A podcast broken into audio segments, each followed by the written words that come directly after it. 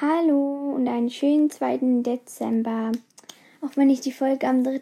Dezember aufnehme, weil ich gestern einfach den ganzen Tag überhaupt keine Zeit hatte. Tut mir wirklich leid. Ja, deswegen nehme ich heute auf und trotzdem noch ein schöner 2. Dezember. Heute werde ich fünf Fakten über Hobbyhorsing ähm, sagen. Fakt 1 ist, vor Hobbyhorsing kommt aus Finnland. Also Hobbyhousing wird am Finnland am meisten ausge wird am Finnland am in Finnland am meisten gemacht und kommt und kommt auch aus Finnland. Also die Heimat von Hobbyhousing ist Finnland. Fakt 2. Der Hobbyhorsing ist Nachmachung von Pferdereiten. Man macht die man, man versucht mit den Beinen möglichst die Bewegung der Pferdebeine nachzumachen. Genau. Fakt 3 ist im Jahr 2 äh, ich kann nicht mehr sprechen.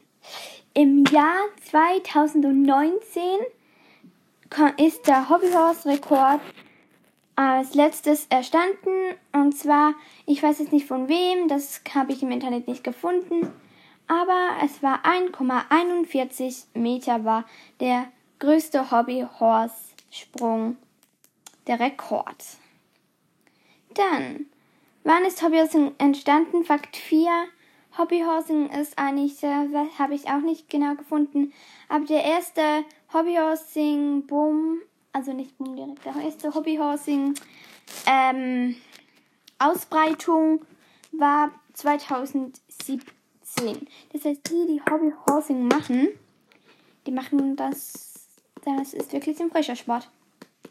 Sehr ein frischer Sport.